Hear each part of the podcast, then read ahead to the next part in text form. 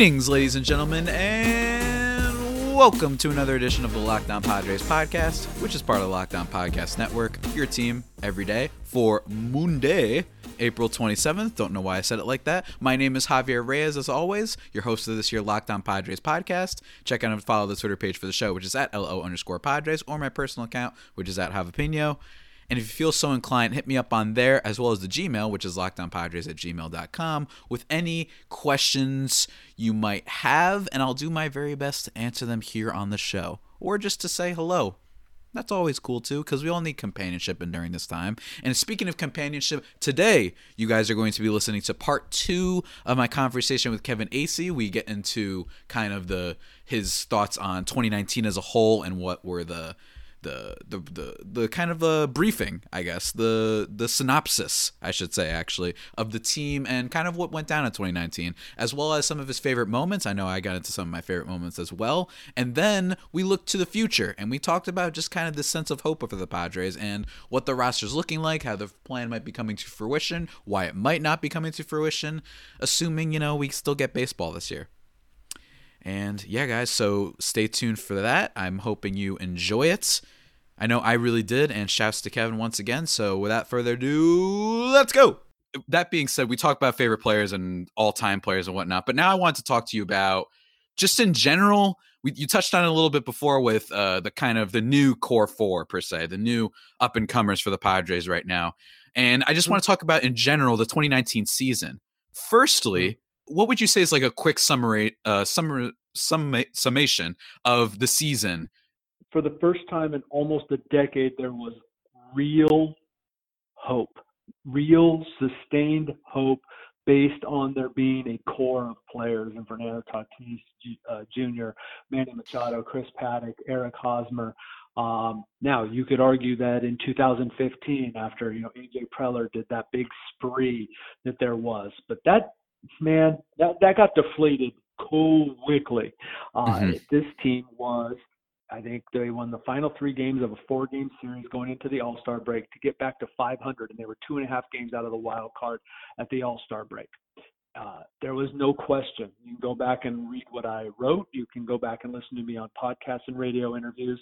I said it was not going to last. Anybody who followed the team uh, rationally and objectively knew that it was not going to last, but there they spent more days above 500 than they did below 500 in the first half of the season. As a matter of fact, many more days, and then a lot of days at 500. That is something that uh, it was pretty stark. Uh, that is something that uh, the Padres ha- had not done in a long time. Matter of fact, and I'm going to go back because this is just the kind of uh, geek that I am. I get lost in these rabbit holes. I can't believe I didn't look this up. I'm thinking they spent more days at or above 500 in the first half of the 19 or 2019 season than they did in all of the previous eight seasons combined. Now, maybe not hmm. because of that 2015 season where they sort of hovered around there, but that's incredible. And if it's even close, which I guarantee you it is, that speaks to how horrible the Padres have been.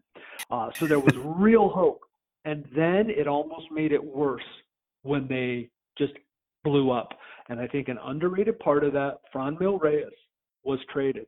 Now, the Padres knew that was going to be a big blow, not just to the offense, but to the chemistry, to the atmosphere. We talk about clubhouse chemistry, but there's dugout chemistry as well. And mm-hmm. Reyes, along with Fernando Tatis Jr., and surprise, surprise, Ian Kinsler, were a big part of that uh, you know chemistry and that in game the the chatter and the kind of stuff that does keep a team uh, loose and does help a team win close games you know over the long haul. And Franmil Reyes was traded. Now that they knew that was going to be a short-term hit, and and that they uh, were looking to get uh, Taylor Trammell, uh, you know, from the Reds, uh, and it they knew that long-term Franmil Reyes was not going to be a right fielder in Major League Baseball. He's a designated hitter who can play right field.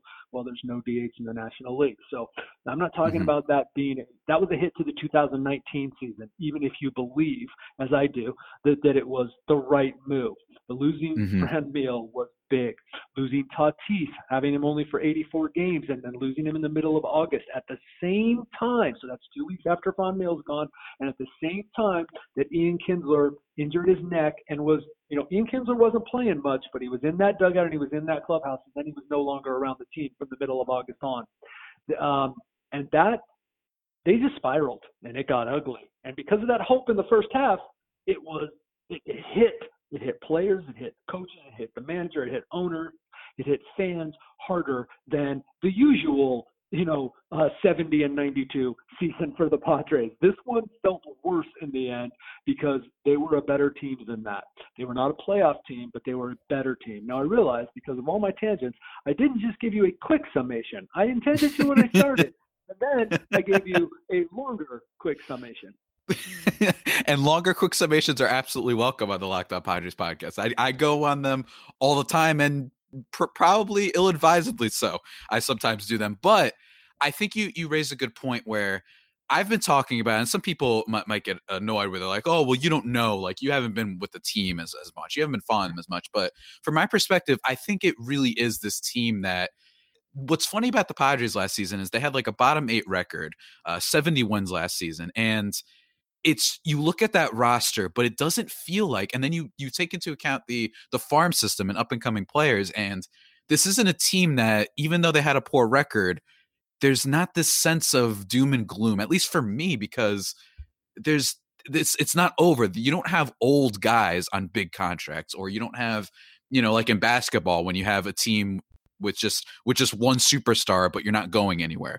This is a team with with Manny Machado. They had the Fernando Tatis kind of spectacular. The, the every everything about him, and then he gets hurt, and then you have the Franmil Reyes trade, and you have just it feels like all of these things kind of go the wrong way. And Chris Paddack is is kind of on an innings limit, and I believe the Dinelson Lamet was injured at the beginning of this year, the last season, if I'm not mistaken. So you have that on top of it there's just a lot that went wrong.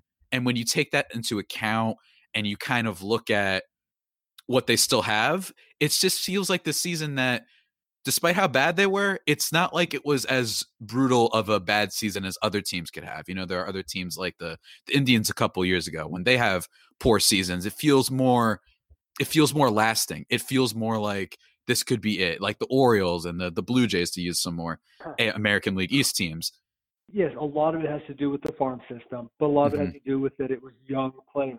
Um, and you're, you're, you're right. Now, I always try to be understanding uh, of the longtime Padres fan, and I grew up here. Um, mm-hmm. So I do remember this long, long period, basically my whole life. They came into existence a year before I did. Um, so of expecting the worst and being mm-hmm. frustrated and being told that oh this year could be the year. Uh, so th- what happens is then no matter what the reasons for the struggles now are, to a lot of fans, 70 wins in 2019 looks the same as 70 wins, you know, 10 years ago, 20 years ago, 30 years ago, 40 years ago. Um, and, you know, that is understandable as well. But the mm-hmm. fact is, for the reasons that you mentioned and many more, this is different, uh, or at least we should say this it feels different and it has the potential to be different because mm-hmm. of the plan. And here's why to a lot of fans, even longtime fans, this this struggling period has not been so just incredibly, insanely frustrating is because the team did elucidate very clearly what they were doing, building from the bottom up. And that was really smart of them. Now, once we're done talking about 2019, we have to realize it's 2020, and whether there's a 2020 season or the next season is 2021, um, time is running out on the plan, and the plan mm-hmm. has to start showing some, you know, results. What would you say in terms of just the the season? It's funny just to, to quickly backtrack. When I first started paying attention to the Padres, it was kind of that that aforementioned 2015 season because you know I'm looking for a new team to try and get into, and I remember just seeing the Padres are trading like for all of these players, and just as someone who didn't pay attention to the team, even I knew this doesn't feel like a Padres thing. This isn't hmm. something that they necessarily do. They don't trade for Matt Kemp and Justin Upton and Craig Kimbrel. They don't, they don't have all these these uh these giant you know, and Matt Kemp too is another one where it's just oh my gosh, like they're really just kind of going for it. And there's something admirable about it. And I kind of liked it. There's something frisky about it. And then you you fast forward to now, and despite those those trades, and kind of in a way, some people would argue that set them back, and you know, you gave up some prospects. I, if I'm not mistaken, maybe James Shields was part of. I forgot which was the Trea Turner trade that um that happened. Which player they they acquired Will for Myers. the for Wil Myers. Okay, Wil Myers. And you know that doesn't age as well. But then you look at it, it's kind of they they reloaded semi quickly in, in, the grand scheme of things. I think, especially for an organization like them. But with with that being said, what do you think are some if you had to boil it down to like a few moments of the 2019 season that you thought were highlights in an otherwise kind of a little bit of a downer of a season, what would those be? Gosh, I could pick a number of Chris Paddack starts. Uh, the Chris Paddack, uh, what uh, was it? 11 strikeouts, uh, two hits, and seven uh, two thirds innings. I think it was uh, on what I think was May 2nd against the Mets. Uh, maybe it was May 5th. Eh, doesn't really matter.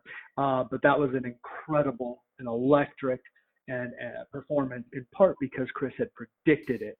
Um, and and that that's what a special mm-hmm. player does. Uh, so mm-hmm. that was huge.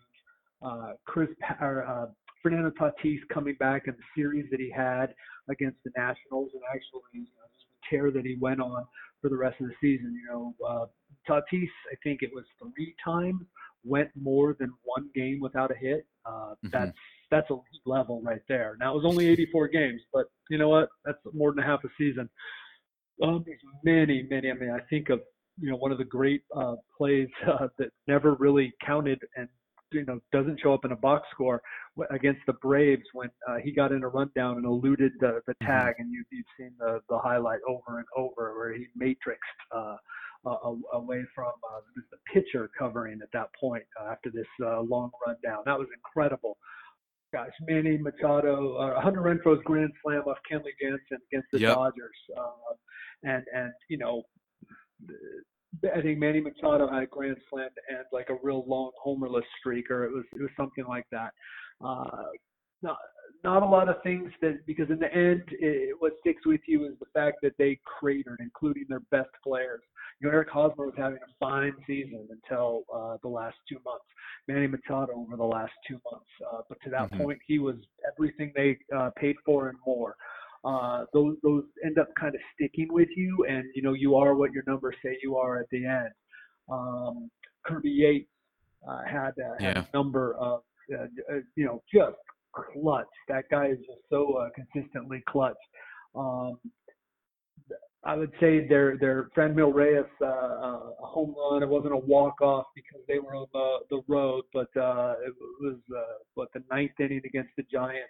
Was in April when the Padres were winning all these uh, improbable uh, one and two run uh, you know victories and, and ultimately, actually, that ended up costing them. And that was another thing that you knew was going to happen is they were having to use their bullpen way too much to win these games and get to whatever it was, four games above 500 uh, in April. Uh, and so, uh, but but there was just also a lot of clutch performances that showed you what some of these young pitchers uh, could be, and, and and what some of the young hitters as well. Um, I think that's uh, you know off the top of my head. I think that, that mm-hmm. that's about it. And and those are great ones. I I've had down the the Hunter Renfroe uh, walk off home run. I like just seeing how Hunter Renfroe a little bit flawed, some would say, in terms of just being this this power guy that can't get on base as much. But it was I remember the Rockies game, the the comeback they had last year, and oh, the home oh, runs I was looking at. And the, I remember looking at the home runs again, and they were. Just, I was like, "This is the best player I've ever seen in my." If you look at the way he the the crack of the bat like i know we're getting into super like uh nerdy type of technical baseball language but the crack of the bat when he hits some of those home runs you're like this is the best play i've ever seen in my life like it's those type of hits that make you go oh my god this guy is is, is hank aaron reincarnated right well, another thing for me strong. yeah very strong for sure um another thing for me would be the personality of the team in general uh, you mentioned with Chris Paddack and the predictions, and with with Kirby Yates and the clutchness. It felt like there was, despite it being a, a losing team, and I, I, think I mentioned this once before, they were they were this this good bad and I use this term to describe movies sometimes that are that are lovably bad. Sometimes the Padres, despite the record and despite the kind of that last two months skid for a lot of their their star players and Fernando Tatis missing a lot of the season, there was energy though, and it, it, felt like it was still fun to see them. You know, have Tatis the sliding thing and just this lightning bolt of energy with a team that you wouldn't think would have that, considering how much that they weren't winning in the grand scheme of things. And then the last thing would be was when I advised against my friend for trading for Chris Paddack. Oh wait, no, wait, no, that was a low light actually. I stupidly told my friend uh, not to trade for Chris Paddack in fantasy baseball. I don't know why I did that. Uh, I guess I was a little bit of a cynic, which hey, look, even I could be a cynic sometimes, despite how much hope I have in the team. Oh yeah, everybody, just a quick second. I'm talking to you now in my transition weird voice. I don't know. I want to talk to you guys really quickly about Postmates.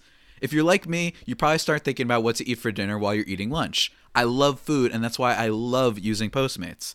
But I kind of love them even more right now because I can get food delivered without leaving my house.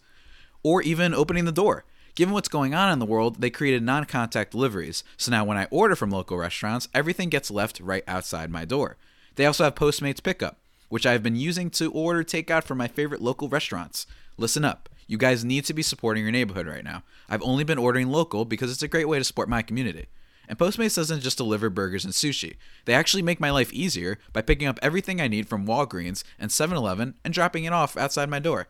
Just download Postmates on iOS, Android, find your favorites, and get anything you want delivered within the hour. For limited time, Postmates is giving our listeners $100 of free delivery credit for your first seven days. To start your free deliveries, download the app and use code LOCKED ON. That's code locked on for $100. $100 for delivery or free delivery credit, I should say, for your first seven days when you first download the Postmates app.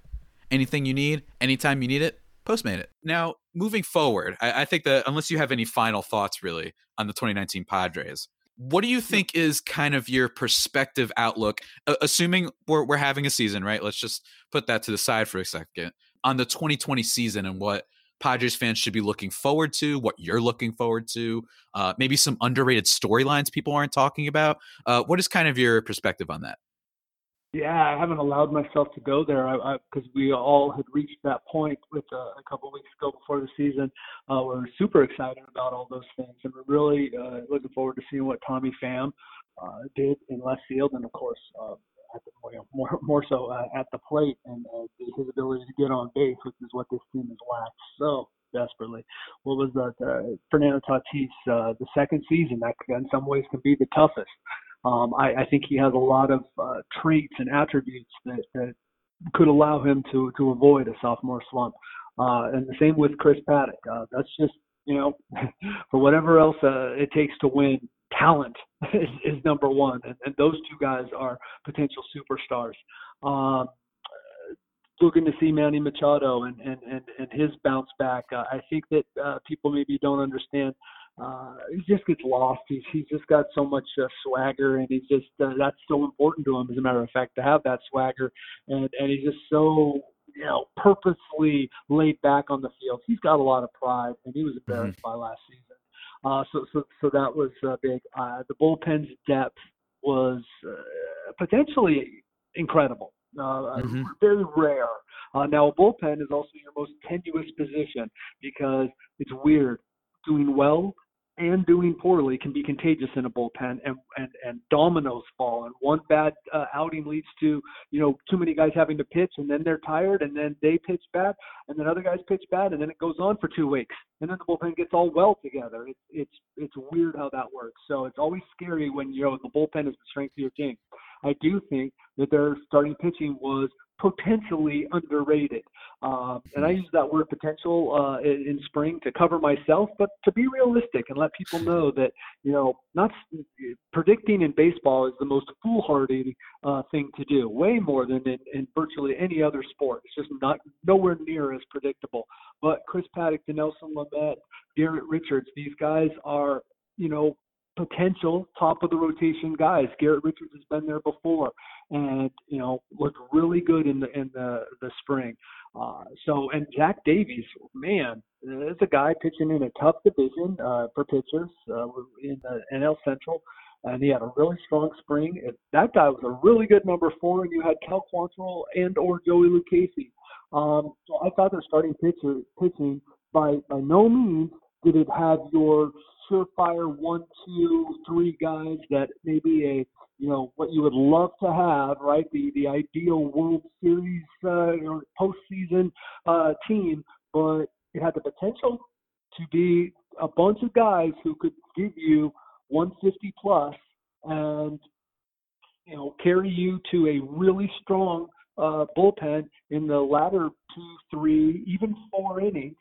Um, I thought that the pitching staff uh, could really, really have been. It was going to be tough, I thought, to score runs against the Padres. Still, a major question was their offense because why? Well, it just has been for a long time, mm-hmm. and mm-hmm. you know, I don't know that Tommy Pham and Trent Grisham were enough to to put them into the uh, upper half uh, offensively. Uh, maybe, but I, I, just think that mm-hmm. really, really remained to be seen. Uh, but I think that that you you really nail it where it's there's just that prospect of maybe and for me mm-hmm. talking about the team heading into before the shutdown happened my thoughts were 70 wins and they only base i mean aside from maybe some concerns with the the outfield and maybe not having a true center fielder right? But you get trent grisham you have tommy pham who's a, a really underrated i think uh, outfielder in the game. You make some some acquisitions late into the offseason with emilio pagan. You sign garrett richards and even or um, i'm sorry um, uh, what's his name? Uh, drew pomeranz for the bullpen and and, and garrett richards too who it's there's this thing where it's like well and I, and I, I say this, of course, crossing fingers and not trying to jinx anything. Um, but you're like, it, how could it possibly like it could get better? Like things should get better. You would think that, and that's mm-hmm. and that's not even taking into Here's account the, the, the farm system. Here's the difference. It used to be that you were like, man, if Will Venable and Chris Denorfia uh, can, you know, Jedd Gyorko, right? If those guys play to their potential, this team could contend. Well, mm-hmm okay, nothing against those guys. As a matter of fact, if you're a longtime Padres fan, you came to cherish Will Venable and you came to cherish Chris Denorfia, but those are not those are championship pieces on your bench. Those are right. not starting players on a championship team. The mm-hmm. difference now is when you're with the ifs that are involved with the Padres, you're talking about some premier talents. You know, mm-hmm. if Chris Paddack, if Fernando Tatis, if Tommy Pham, you're talking about some real players, and that mm-hmm. is a big difference between Padres teams of the past and the ones that they're putting on the field now. It's just this. There's this hope, man, and that's really the word that I use to describe the team in general. And you know, we're, we don't have we don't know what's going to happen with the season right now, but there's this, like you said uh, earlier, like there's this feeling that the plan is all. You know, love it when a plan comes together, and everything seems to be coming to fruition. And while I think that most fans and most experts wouldn't say that they were going to immediately compete for a World Series or even immediately compete with the the blockbuster Dodgers who decided to acquire Mookie Betts and make things even harder for for uh, the team to con- contend against. I certainly think that in general the team definitely has this this vision and this kind of yeah these are real players and like you said no offense to the other guys but these are guys who it, it's it's game time you know, it feels like this is it. We're we're putting together a team here, and we're putting together something special. Yeah, at least it was uh, on its way, and it was no longer laughable. I mean, you mm-hmm. basically had to catch lightning in a bottle for virtually every year of the Padres' existence. Five postseason appearances, and three of those were uh, in in the uh, three of those were in the the Jack Murphy era, two in the Petco Park era, and you know, two World Series appearances. They've won one World Series game. Uh, it, you know, 1998 was the last time they went to the World Series. 2006, the last time they went to the playoffs. Ah, not good. Mm-hmm. Absolutely, and it's it reminds me in some ways of the, the the Chargers, who are one of my have always been one of my favorite football teams, and just this this team that every year it kind of they kind of let you down in a lot of ways, but they they this this Padres team reminds me of some of the the Chargers teams of late, where it's just like, well, the talent is there. We don't have to hope for uh, the explosion of uh, some random guy like uh, no no offense to random guy, but say Franchy Cordero or Francisco Mejia, mm-hmm. players that you know I, I think Francisco Mejia could be interesting heading into the season, but you don't have to hope for these guys that there hasn't been evidence beforehand. You know what I'm saying? It's there. Right. There's evidence before for these guys that they could put it together, and if they do on the surface, and that always that doesn't always happen on paper for the Padres, they could be something great. True, very true. There's uh, there's some real talent now. They need more, but there's there's some real talent now, talent they haven't had before. Absolutely. Um, Kevin, with all that being said, I think that I'm going to let you go now. I think we talked kind of uh, for a longer time than I anticipated, actually. Uh, I hope you had a fun time on the show, though, and I, I, know I certainly did. And hopefully everything goes well with you, and hopefully we get some baseball soon. Absolutely. My pleasure. Thanks for having me, and uh, talk to you about the Padres down the road. Absolutely. Take care. Take care. Everybody, that is it I don't know why I've been doing these random strange sounds for my transition noises today. I need to just go and get a damn transition sound effect like every other regular podcaster does. I'm going to do that like within the next two days, actually. So this might be the last time, unless you guys enjoy my little uh, strange sound effects, because I know I kind of enjoy doing them. But anyway, that is it for today's episode, guys. That is it for my conversation with Kevin Acee. I hope you guys enjoyed it. I really did. Uh, in terms of what's going on for the rest of the week, uh, still got another part. We got part two of the movie Madness bracket coming out. Think either Thursday or Friday. I'll have to get back to you guys on that one. And I think I'm going to do. I thought it'd be fun to talk about Padres first round picks over the last decade. I don't know. Just thought that would be a fun change up just to do a little bit of a retrospective on how we'll have the Padres drafted. Um, along with my, this is kind of since I've been, not going to lie, guys, I've been kind of slacking on doing an overview of AJ Preller. Really, I, have been planning to do a podcast just focusing on that. Maybe I feel like I'm waiting for the right person now. That's kind of what I feel like I'm why I've been slacking on it. But yeah, so that might happen this week along with the Sports Movie Madness Part 2 and Thursday or Friday. So that's the episodes for this week. Um, and that's it, guys. That is it for today's edition of the Locked On Padres podcast. The only pod that may be better than the Padres themselves. Remember to subscribe to the podcast wherever you got your podcast from Stitcher, Spotify, Apple Podcasts, Google Podcasts, Himalaya, whatever, the Overcast app, which I use constantly. Follow the show or myself on Twitter at Javapeno for my personal account and at LO underscore Padres for the show account. And if you guys would do me a favor and tell your smart devices to play Locked On MLB, it's hosted by my man Sully, and he is killing it, delivering all these retrospectives and the what if scenarios and kind of looking at back at the year. He's, he's just killing it. I listen to that podcast every day. It's awesome. Um, but until next time, stay safe, guys, and of course, stay faithful, my Friar Faithful homies. Take care.